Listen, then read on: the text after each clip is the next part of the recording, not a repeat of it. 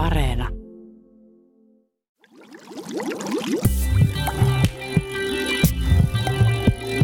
Tiede Ykkönen.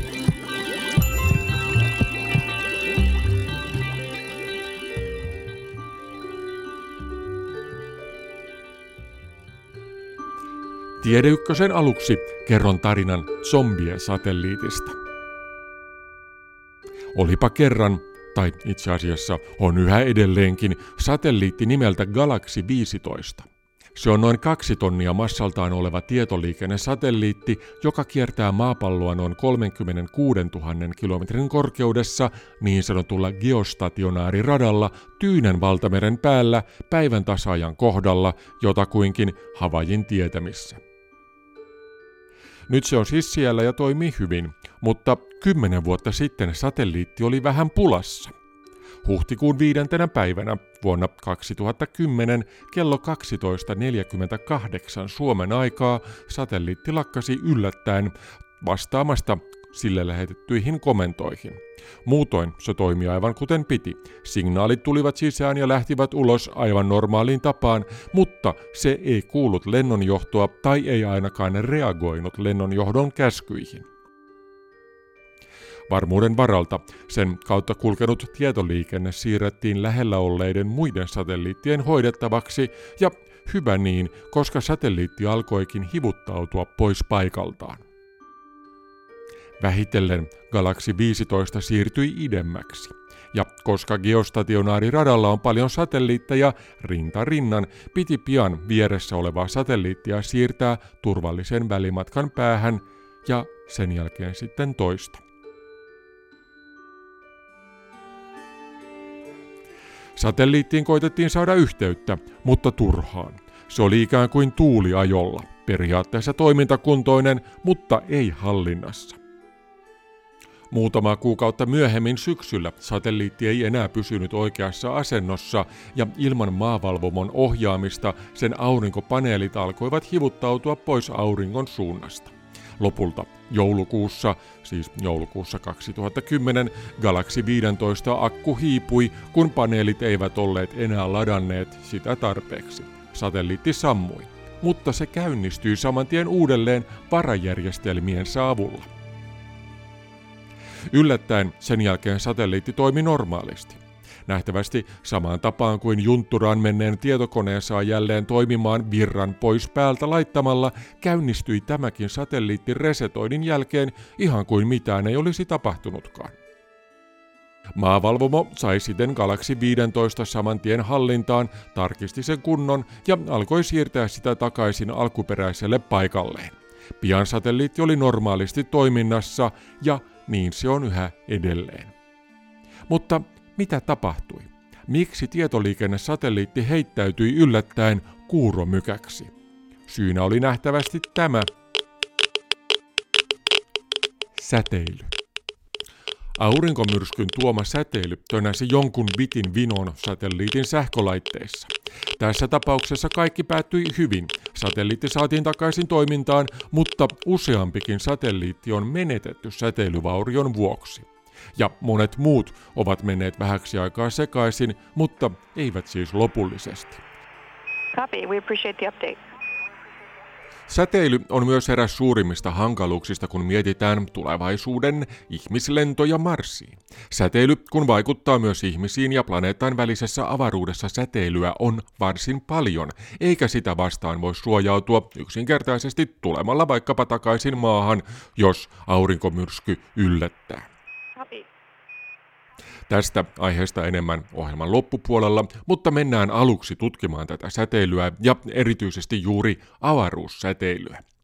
Tätä löytyy paitsi avaruudesta, niin myös Jyväskylän yliopiston kiihdytin laboratoriosta, missä pystytään jäljittelemään avaruussäteilyä ja testaamaan avaruuselektroniikkaa avaruuden kaltaisissa olosuhteissa.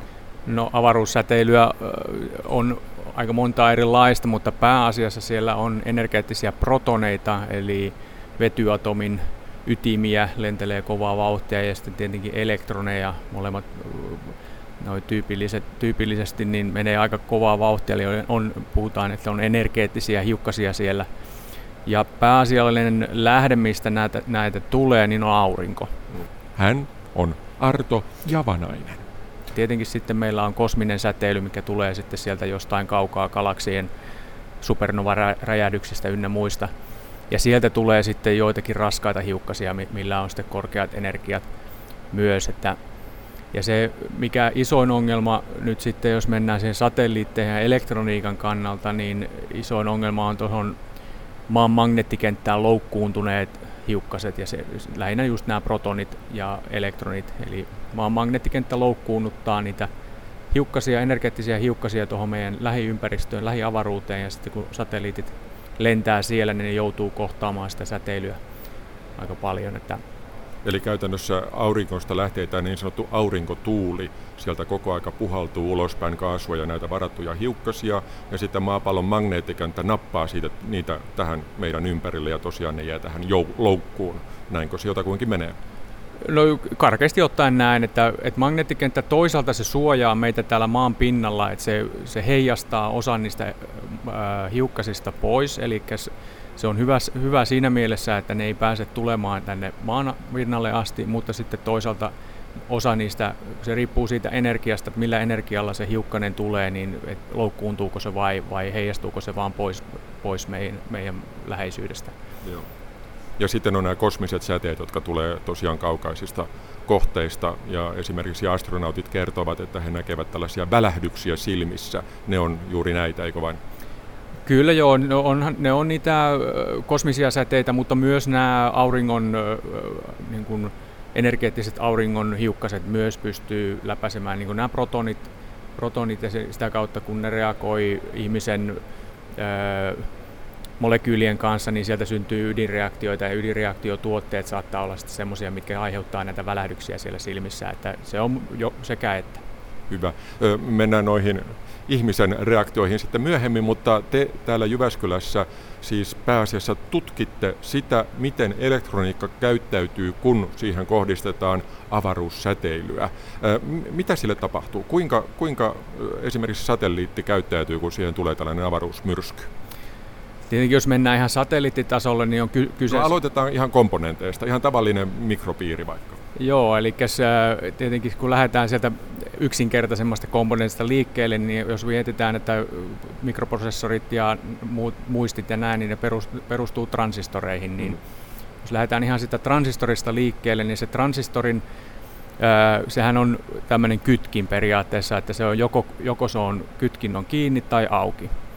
Ja jos se kytkin on auki, jolloin siitä ei kulje virtaa ollenkaan, niin se on sitten, puhutaan, että se on jossain tilassa, että se on joko ykkönen tai nolla, riippuu siitä, että miten se nyt on määritelty siihen järjestelmään toimimaksi. Joo. Ja sitten kun sinne tulee tätä säteilyä, niin se, sen tila voi muuttua, että jos se on tosiaan a, ekaksi auki, että siinä ei kulje virtaa, niin se voi ottaa mennä johtavaan tilaan, jolloin sitä kulkee virtaa ja sen tila muuttuu, joka aiheuttaa sitten esimerkiksi muistipiirissä niin muistin, muistin tilan muuttuminen nollasta ykköseksi tai ykkösestä nollaksi, jolloin se tietenkin se muistin, mitä sinne muistiin on laitettu, niin sen, sen tota, muisti, ää, se data, data muuttuu ja korruptoituu ja riippuu siitä, että miten pahasti se korruptoituu ja miten kriittistä dataa se on, niin sitten se voi aiheuttaa ongelmia sen jär, koko järjestelmän toimintaan. Mitä on... tarkoittaa korruptoituminen tässä yhteydessä? Ei rahalahjuksia? E, joo, ei rahalahjuksia. Se on, me puhutaan korruptoituneesta solusta tai ä, muistisolusta, että se on silloin,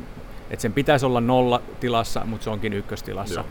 Ja nämä on tämmöisiä, yleensä nämä on tämmöisiä niin kuin ei destruktiivisia, ei, ne, se ei tuhoa sitä komponenttia. se, se muisti voidaan uudelleen kirjoittaa ja se toimii sen jälkeen ihan hyvin. Mutta sitten on myös, että se säteily voi myös aiheuttaa tämmöistä niin kuin tuhoavaa ää, vaikutusta, eli voi olla esimerkiksi tehotransistoreista, missä puhutaan, sit, joita käytetään niin kuin, ää, näissä tehojärjestelmissä, eli jos energiaa liikutetaan vir, korkeita virtoja tai korkeita jänniteitä, niissä järjestelmissä käytetään, niin siellä on sitten korkeat jännitteet, ja kun hiukkanen osuu siihen, siihen transistoriin, niin syntyy oikosulkuvirta, ja kun siellä on riittävästi energiaa, niin se sy- syntyy, kun se oikosulku, niin se, mm. se tavallaan räjähtää se komponentti, Just jolloin se on ihan käyttökelvoton se koko, koko komponentti. Eli tämä on sitten semmoinen, mitä, mitä totta kai pyritään sitten viimeiseen asti välttämään ja, ja että käytetään sitä komponenttia sitten sen verran pienillä jännitteillä, että se ei mene rikki. Kyllä. se pyritään täällä meillä, meillä sitten niin kuin selvittämään, että miten pienillä jännitteillä sitä pitää käyttää, että voidaan taata sen turvallisuus sitten tuolla taivaalla. Kuinka usein tapahtuu tällaista, että komponentti menee todella siis ihan fyysisesti rikki avaruuslaitteessa?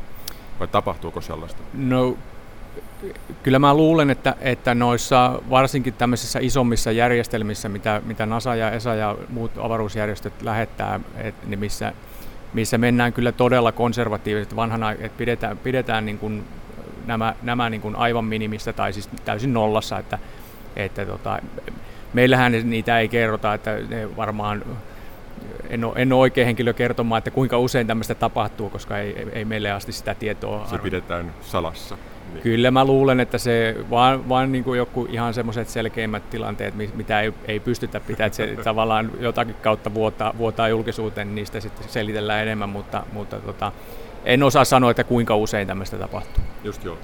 Tässä on kuitenkin pääsy siihen myös, minkä takia yleensä avaruudessa käytetään pikkusen vanhanaikaisempaa tekniikkaa. Paitsi että vanhanaikainen tekniikka tunnetaan hyvin, niin myös sen takia, että siinä yleensä tämä viivan leveys elektroniikassa on pikkusen isompi ja sen takia se menee sekaisin, se korruptoituu käsittääkseni pikkusen, pikkusen huonommin. Kyllä se näin, näin on, että se yksi, yksi syy tosiaan on se, että, että ne ollaan, ollaan pari teknologiasukupolvea jäljessä niissä satelliiteissa, niin on se just, että ne on, niiden toiminta ja käyttäytyminen tunnetaan hyvin. Ja just tämä, että tyypillisesti ne, niiden säteilyn kesto on hieman parempaa, mm. koska ne, niitä on jo ehitty kehittää pikkasen pitemmällä siinä mielessä, niin, niin tota, se, siinä tavallaan siinä on, on, tehdään kompromissi sen, sen ää, toiminnan, niin kuin toimintakyvyn tai toimintatehokkuuden ja sitten sen säteilykeston kannalta, kun mietitään satelliittijärjestelmää. Tässä välissä on hyvä selittää lyhyesti, millainen härveli Jyväskylässä oikein on. Se on eräs pohjoisen Euroopan suurimmista ydinfysiikan tutkimuslaitteista ja sitä voidaan siis käyttää perustutkimuksen lisäksi myös avaruussäteilymittauksiin. Lähes 100 metriä pitkässä hallissa, no hieman vajaa 100, mutta satakunta metriä pitkässä hallissa, on ensinnä syklotroni, varsinainen hiukkaskiihdytin, ulkoisesti suurelta metallikuutiolta näyttävä laite, mistä lähtee ulos putki. Sisältään ilmasta tyhjä putki, joka kuljettaa hiukkasia koeasemille eli erilaisille tutkimuslaitteille.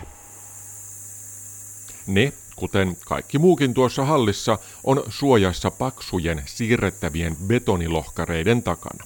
Betoni suojaa säteilyltä, sillä kiihdyttimen ollessa toiminnassa ei sen lähellä todellakaan kannata olla. Tutkijat ja muu henkilökunta ovat ohjauslaitteidensa kanssa betoniseinien takana tai siis kiihdytin on betoniseinien takana, sillä hallissa on selvästikin kiihdytin puoli ja toimistopuoli, missä ovat hallintalaitteet ja mistä pääsee kätevästi sitten yliopiston normaalille puolelle, työhuoneisiin ja kokoustiloihin, luentosaleihin ja, ää, niin ja mikä tärkeintä, ruokalaan.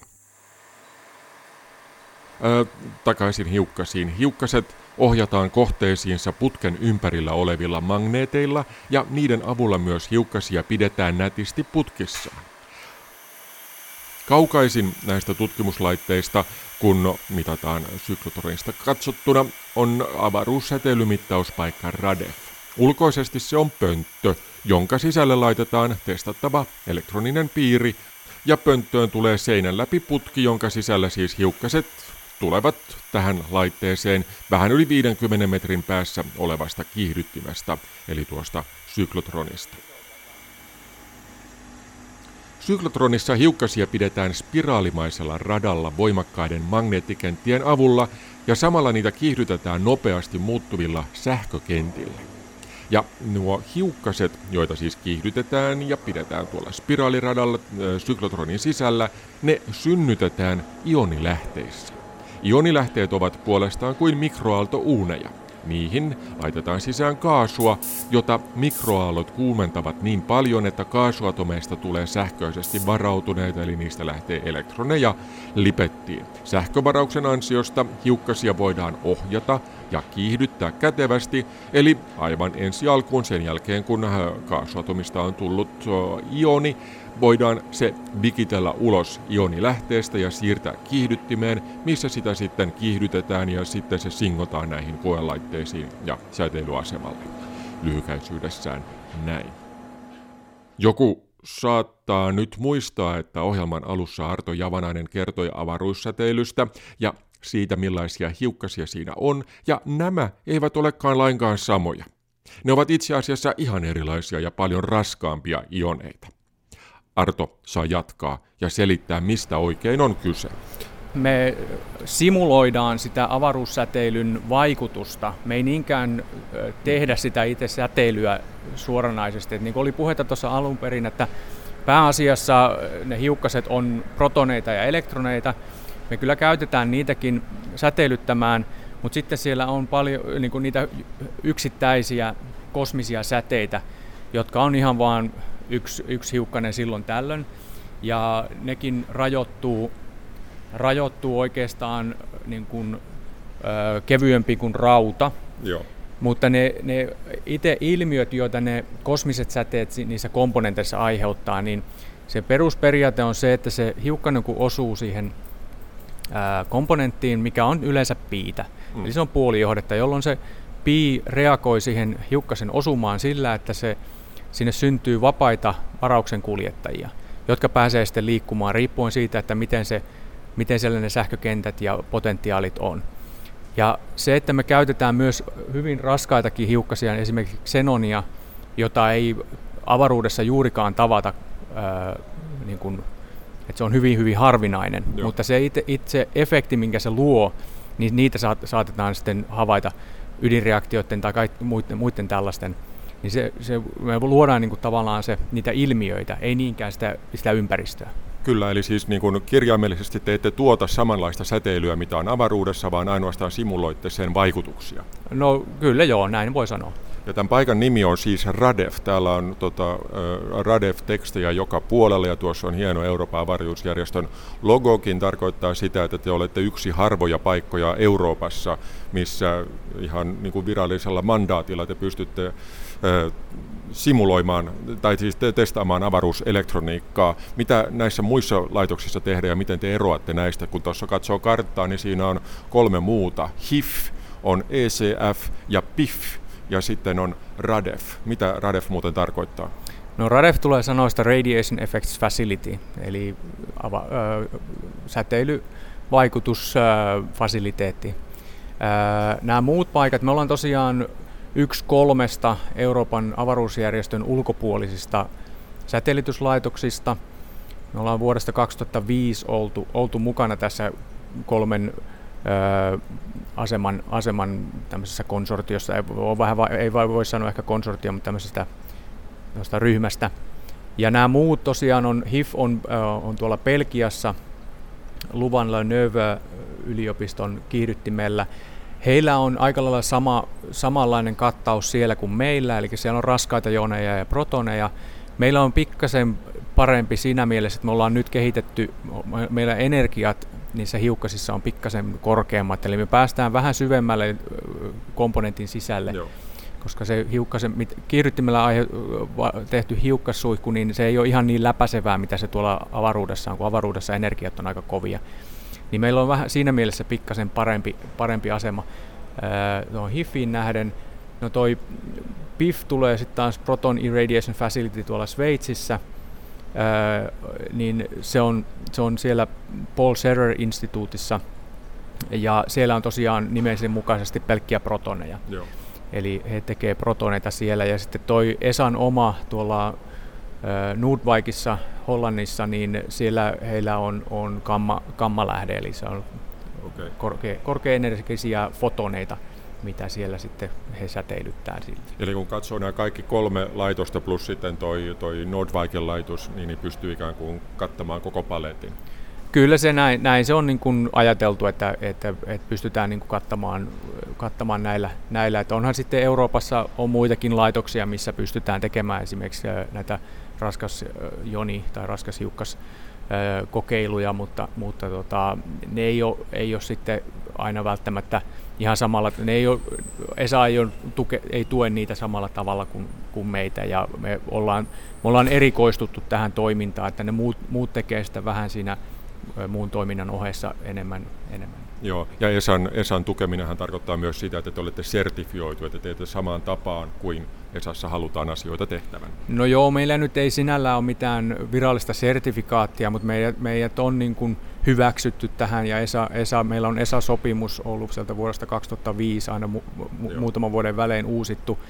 Ja me tehdään, tehdään meillä on, on tosiaan se, että meidän nämä suihkut on, on tasalaatusta, että se pidetään se taso, taso yllä. Ja meillä tosiaan siihen sopimukseen kuuluu, että ESA käyttää tietyn määrän tunteja vuodessa oma, omiin testeihinsä.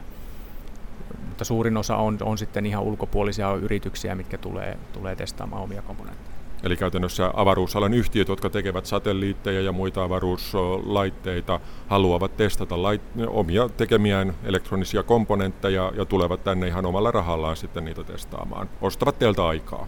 Kyllä näin se menee, että tietenkin iso, ainahan siellä joku kytkös ESAan on, on että, tai, tai muihin avaruusjärjestöihin, että, mm. mutta näin se menee, että me ei, me ei aina välttämättä edes tiedetä sitä, että kenelle, että joku, ne on yleensä jotain alihankkijoita, ketkä meille tulee tekemään testejä, ne tekee johonkin isompaan, isompaan kokonaisuuteen, isompaan ö, hankkeeseen liittyviä järjestelmätestauksia tai komponenttitestauksia, niin me ei tiedetä aina, että mikä se iso projekti siellä taustalla Just on. Joo. Teitä se ei kiinnosta lainkaan. No tavallaan ehkä kiinnostaisikin, ei se, ei se siinä ole, mutta tota, ei, me, ei me asiakkaita ruveta kyselemään, jos ei... Jos, ei, jos he eivät kerro sitä, Jos ei se tule orgaanisesti heti, niin tota, ei me ruveta penäämään tarkempia tietoja. Jotkut osathan saattaa mennä jopa sotilassatelliitteihin.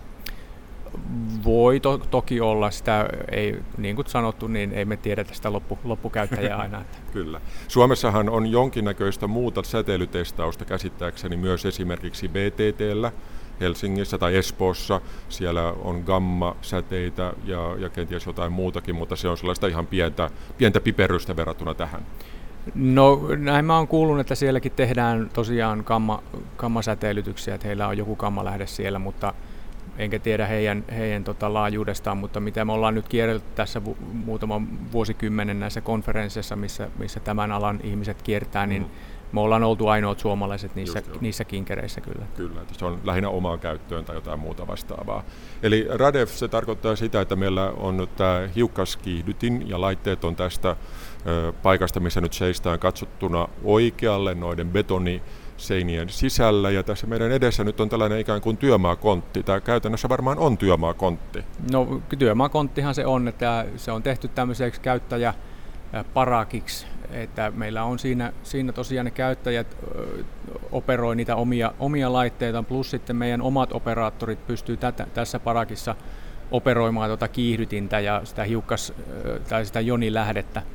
Eli me pystytään tekemään kaikki, kaikki toiminnot, mitä, mitä tarvitaan tuon, niiden suihkujen valmistamiseen ja, ja kiihdyttämiseen ynnä muuhun, niin pystytään tekemään tässä lähellä sitä käyttäjää, että, mm. että kun vaihde, käyttäjä haluaa välillä vaihtaa vaikka suihkun laatua, että haluaa vaihtaa hiukkasesta toiseen, niin sen ei tarvitse huikata tuohon toiselle puolelle pöytää, että hei, mä haluan nyt tämän ja tämän hiukkasen, niin sitten meidän operaattori vaihtaa sen viidessä minuutissa. Kyllä, eli tässä on selvästi kaksi tällaista niin kuin aluetta. On tällä hetkellä tyhjä alue, missä asiakas on tietokoneiden säärässä, ja sitten on toinen puoli, missä on tällaisia monitoreja, joissa menee näitä putkia, joissa sitten hiukkaset vipeltävät, ja se on tämän, tämän tota, kiihdyttimen operaattori siinä.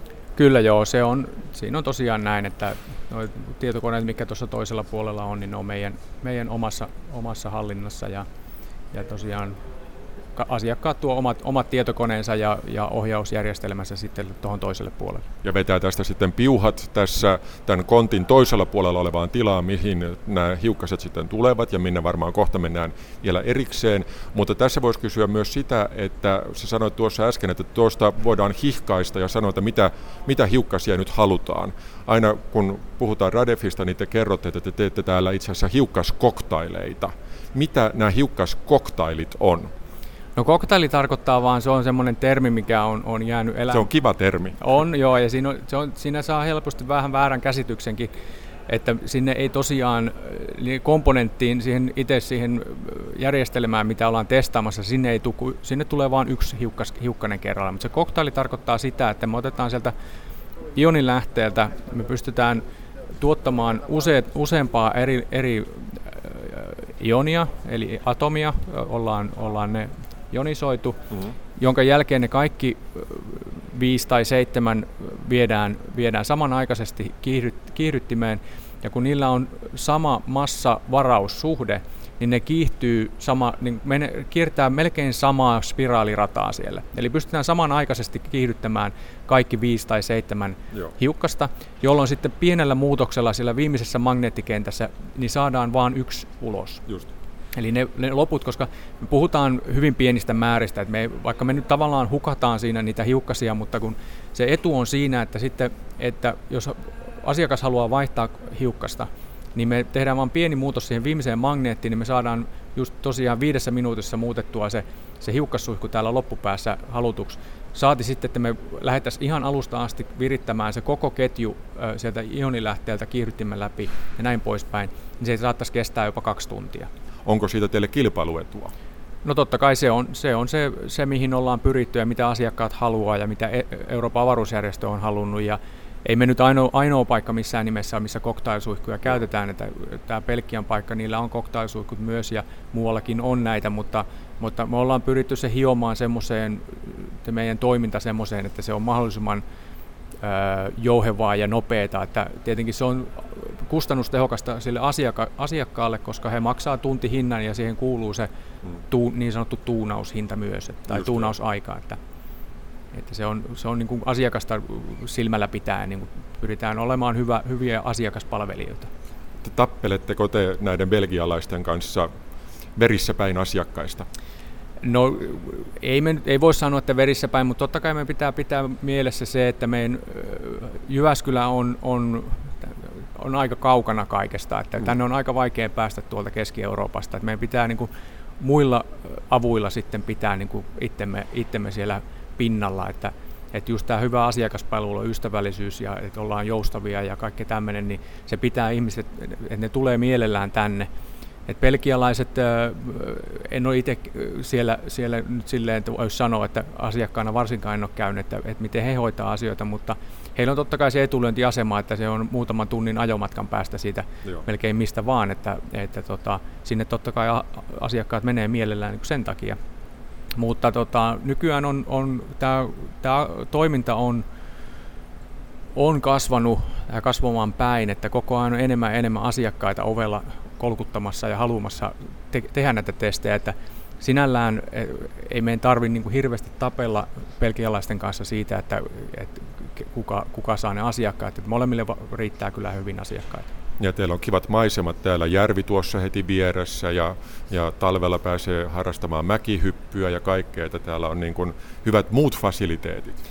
No totta kai se on, se on yksi, että onhan Suomi, Suomi eksoottinen maa niin kuin monelle, että varsinkin talve, ihmiset vähän pelkää tai, tai ihmettelee sitä, että miten siellä voi talvella edes elää, että, että kaikki on jäässä ja muuta. Ja kun ne käy, joskus sattuu tammikuussa tulemaan käymään, niin ne on ihan haltioissaan, kun on, on hienot maisemat ja järvi jäässä ja pystyy kävelemään järven yli oikaisemaan kaupungille ja näin poispäin. Kyllä se on, se on ihan eksoottista, eksoottista monelle. Ja sama sitten kesällä, että monet on ihan ihmeissä, kun tulee kesällä tänne keskikesällä ja aurinko ei laske koskaan, niin ne on ihan kyllä. ihmeissään. Kyllä, kyllä. Niin mä itse asiassa nyt huomaan, että teillä on tuollainen nanosatelliitin runkokin tuolla, niin te myös kurutatte tähän New Space-aikaan.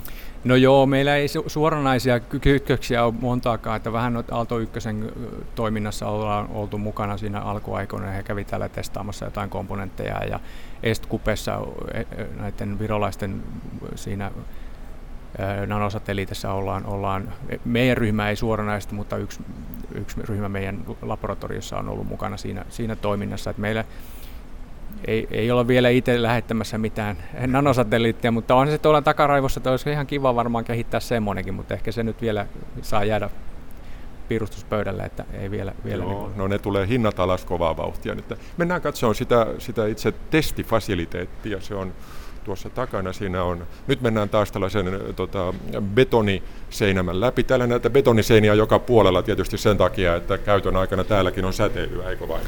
Kyllä joo, että se on, se on että säteilyturva pitää ottaa, ottaa tosi vakavasti, että, että se ei ole mikään leikin asia, että silloin kun kiihdytin on päällä ja suihkuja käytetään, niin pitää ollaan oikein hyvin ekstra, ekstra varovaisia, että et tietenkin noissa, silloin kun käytetään näitä raskaita hiukka, raskaimpia hiukkasia, niin ne ei vuorovaikuta niin pahasti tuon materiaalin kanssa, että sieltä nyt tulisi mitään säteilyä kauheasti tänne ulos tuolta kammiosta, mutta silti pitää, pitää niin kuin, tavallaan se rutiini pitää olla sillä tasolla, että ei sitten tule mitään vahinkoja. Kyllä.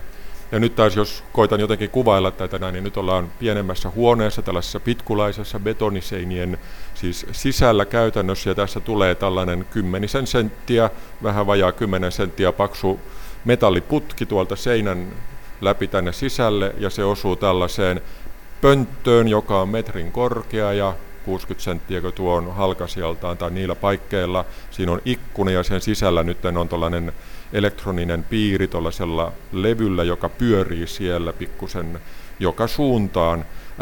Tämä todennäköisesti on tällainen demoversio nyt, mikä on tuolla sisällä tehty näitä, tätä tutkijoiden yötä varten, mutta tuohon kohtaan tämän pöntön sisälle, mihin tulee sitten tyhjiö ikään kuin avaruudessa, niin laitetaan nämä koestettavana olevat elektroniset osat.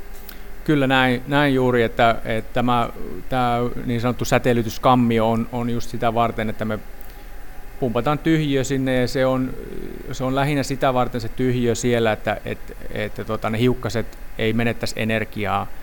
Aivan. Että jos siellä olisi ilmaa, niin sitten ne pysähtyisi jossain, vaikka niillä, niiden kantama ilmassa ei ole, puhutaan muutamasta, maksimissaan ehkä sentistä kahdesta.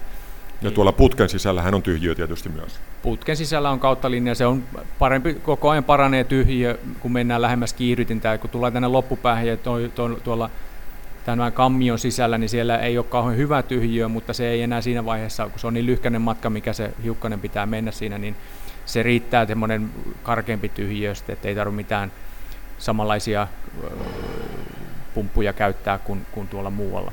Kyllä. Mitä tässä käytännössä tapahtuu kokeen aikana? Eli elektroninen osa on tuolla sisällä, se laitetaan toimimaan todennäköisesti ihan niin kuin oikeasti kö, ja sitten piuhat vedetään tuonne toiselle puolelle ja katsotaan miten käy. No jälleen kerran se riippuu komponentteja ja, noita on niin monenlaisia, että niitä voidaan testata joko ihan passiivisesti, eli jos pistetään se komponentti tuonne sisälle ja annetaan se olla siellä ilman, ei välttämättä laiteta edes virtoja päälle ja sitten vaan suihkutetaan se tietty määrä hiukkasia, puhutaan tämmöisestä annokse, tai siis fluenssista englanninkielisellä termillä, niin Eli joku määrä hiukkasia neliösentille annetaan, annetaan siihen annosta ja sen jälkeen luetaan se ja, tai karakterisoidaan se, se komponentti jollakin tavalla, riippuen sitä komponentista, ja Joo. katsotaan, että mitä tapahtuu. Ja suurin osa on tietenkin komponenttitestausta on, että se on jotenkin aktiivisessa tilassa se komponentti. Joko sillä on, on se tavallaan se toiminnallinen moodi, mitä se, mitä se tulee tekemään siellä itse sovelluksessa, tai sitten se on jossain tietyssä tietyssä tota, toi, moodissa, mikä ei välttämättä nyt ole mikään toiminnallinen moodi, että sitä, se on vaan niin kuin sitä testiä varten ajatellaan ja pystytään sitten sitä kautta näkemään, että mitä se hiukkassuihku sille aiheutti, minkä näköisiä virheitä. Ja sitten niistä tuloksista pystytään laskemaan, että, että mikä se todennäköisyys on, että, että esimerkiksi muisteissa, että montako virhettä per päivä kiertoradalla tulee. Mm. Ja sitten se katsotaan, että onko se, onko se semmoisella tasolla, että voidaan hyväksyä se virhe, virhemäärä vai onko se liian korkea vai, vai näin pois. Tässä kun katselee tuota laitetta tuolla sisällä, kun se pyörii, niin tietysti ilkeänä ihmisenä tulee mieleen se, että mitä tollekin tapahtuisi, jos siellä laittaisi oikein paljon säteilyä. Pystyisikö tuonne oikein käräyttämään tuonne sisälle, silleen, että siitä, siihen tulee ihan niin kuin reikä keskelle? No ehkä reikää meidän, meidän hiukkasuihkulla ei, ei saa aikaiseksi, että me, ne ei ole niin intensiivisiä, että ei, ei saa poltettua reikää, mutta kyllä tuommoiset komponentit, jos sinne oikein kovan määrän hiukkasia ajaa, ajaa niin kyllä ne semmoiseen semmoiseen tilaan menee, että ei sitä enää välttämättä saa virtoja päälle, tai sitten tapahtuu just tämä aikaisemmin mainittu mm. tämmöinen destruktiivinen virhe, että se, se vaan niin kuin menee oikosulkuun ja Joo. savu nousee ja, ja tota, sen jälkeen se on käyttökelpoinen. Näkeekö sen silmillä? No semmoisessa tilassa kyllä sen monesti näkee, että jos puhutaan niistä teho, tehokomponenteista, niin kyllä sen jo ihan pelkällä silmälläkin näkee ja sitten mikrosko, pien, niin kuin pienelläkin zoomilla mikroskoopilla niin sen näkee reijän, että siellä on ihan reikä siinä komponentissa.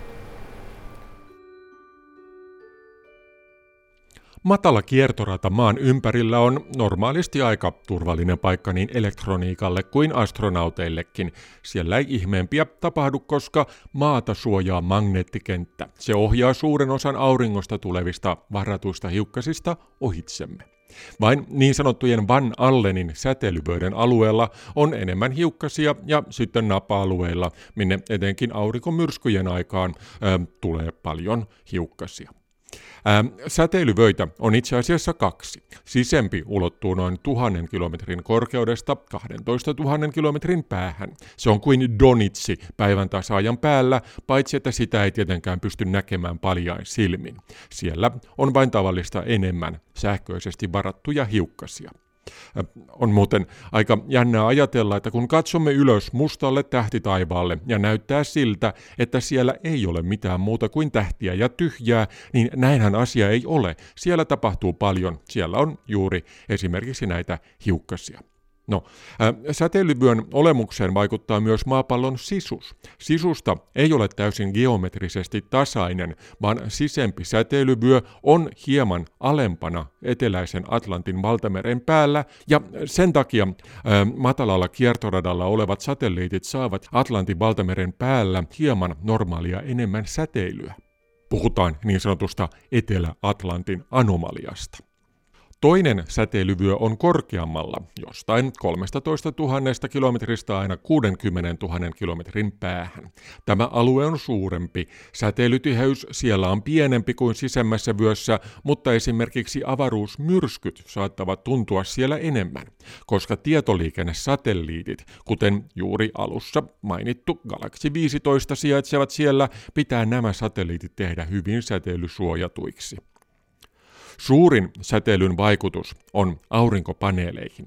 Voimakas säteily vaurioittaa niitä ja vähentää koko ajan paneelien tehokkuutta. Astronauteille noin puolen vuoden komennus avaruusasemalla tarkoittaa säteilyannosta, joka vastaa noin tuhatta keuhkoröntgen kuvaa. Tässä on kuitenkin kovasti vaihtelua, koska avaruussää vaihtelee, eli astronautin saama säteilyannos ei ole ihan noin tasainen. Joskus enemmän, joskus vähemmän. Röntgenkuvista muuten tuli mieleen se, että kun puhumme tässä ohjelmassa säteilystä, niin kyse on hiukkassäteilystä. Sähkömagneettinen säteily on toinen asia, ja vaikka esimerkiksi voimakas ultraviolettisäteily tai röntgen- tai gamma-aallotkin ovat tietysti haitallisia niin ihmisille kuin laitteillekin, niin nyt tosiaan puhutaan hiukkassäteilystä, siis atomiytimistä ja alkeishiukkasista, jotka liikkuvat suurella nopeudella avaruudessa. Kun lähdetään kauemmaksi maapallolta, niin suurimmat säteilyriskit liittyvät aurinkomyrskyissä oleviin hiukkasiin ja kosmisiin säteihin, jotka nekin ovat siis hiukkasia. Voimakas aurinkomyrsky olisi voinut jopa tappaa Apollo-kuuastronautit aikanaan, ja siksi ennen lentoja aurinkoa tarkkailtiin, ja jos sieltä olisi saatu vinkkiä tulossa mahdollisesti olevasta aurinkopurkauksesta, niin lentoja olisi varmaankin siirretty. Koska lennot olivat suhteellisen lyhyitä, niin riski voitiin ottaa. Sen sijaan Marsiin lähdettäessä ongelma on olennainen. Aluksessa pitää olla hyvä säteilysuojaus, tai ainakin paikka, minne astronautit voivat mennä aurinkomyrskyjen aikaan turvaan. Jotkut ehdottavat jopa astronauttien laittamista isojen vesitankkien tai polttoainetankin sisälle, koska neste pysäyttää tehokkaasti säteitä. Hyvä esimerkki tästä on se, että ydinvoimaloiden jätteitäkin säilytetään vesihauteissa. Ja kun päästään perille Marsiin, niin ei sielläkään olla ilman ongelmia, sillä magneettikenttä tai kaasukehä eivät suojaa siellä samaan tapaan kuin maassa. Todennäköisesti Mars-asutukset pitääkin haudata pinnan alle. Ja mitä vielä tulee planeettoihin, niin jättiläisplaneetta Jupiter on ihan oma tapauksensa. Sen ympärillä on paljon säteilyä, etenkin elektroneja. Seuraava Jupiteriin lähetettävä luotain on Euroopan avaruusjärjestön JUICE, ja sitä ollaan juuri parhaillaan rakentamassa. Ja sen osia on käyty testaamassa myös Jyväskylässä. Arto Javanainen jatkaa. Jupiteriin meneviä, sitä yleensä sitä Jupiterin missioa ajatellaan, että kun Jupiterissa on, on samanlaiset nämä säteilykentät tai nämä van alle vyön tyyppiset, mm. mihin on loukkuuntunut niitä elektroneja ja protoneita myös, mutta siellä on hirveän paljon sitä ele, ra, tota, energeettistä elektronia. Joo niissä, ja ne on paljon intensiivisempia kuin meillä tässä maan, maan ympäristössä, koska Jupiterin magneettikentät on paljon voimakkaammat. Joo. Niin se, että yleensä mielletään, että Jupiterin testattavat komponentit pitää testata pelkillä elektroneilla, mikä ei minun tietääkseni nyt ihan täysin pidä paikkaansa, mutta totta kai se pääpaino on siinä, koska se, se on se isoin ongelma. Aivan. Mutta meillä on sitten myös sitä varten täällä oma kiihdytin, tämmöinen pienempi kiihdytin, mikä on, on niin kuin ihan oma irrallaan tuosta isosta kiihdyttimestä. Tämä on vanha, vanha sairaala kiihdytin saatu Kuopion yliopistollisella sairaalalta. Kun he oli heittämässä vähän niin kuin roskiin sitä, niin me huikattiin, että me voitaisiin ottaa se käyttöön. Ja tosiaan tämä on, tämä on tämmöinen laite, millä voidaan ottaa energeettisiä elektroneja ulos ja säteilyttää sitten niitä, ni, niille komponentteille. Eli tämä on käytännössä tuo säteilyhoitolaite. Tässä on selvästi tällainen lavetti, jossa varmaan aikaisemmin tuon kaltaisessa, niin onko jopa ihan tämän päällä ollut sitten potilaita, ja, ja nyt siihen laitetaan vain sitten elektronisia osia juuri tuohon säteilyn alle, mihin normaalisti esimerkiksi pää kuuluisi.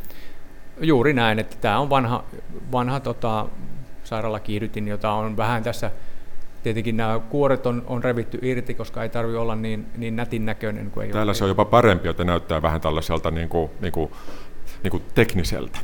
Joo, täällä ei, ei, asiakkaat ei pelästy, että jos, jos on tämä, nämä niin kuin sisuskalut näkyvissä. Että sairaalassa voi olla, että, että syöpäpotilas ei välttämättä tunne itseensä niin, niin mukavaksi, jos, jos ne olisi näky, kaikki johdot tuolla näkyisi, mutta, mutta meille se ei tosiaan ole ongelma ja tätä käytetään, jonkin verran ollaan käytetty nyt tässä viimeisen parin vuoden aikana.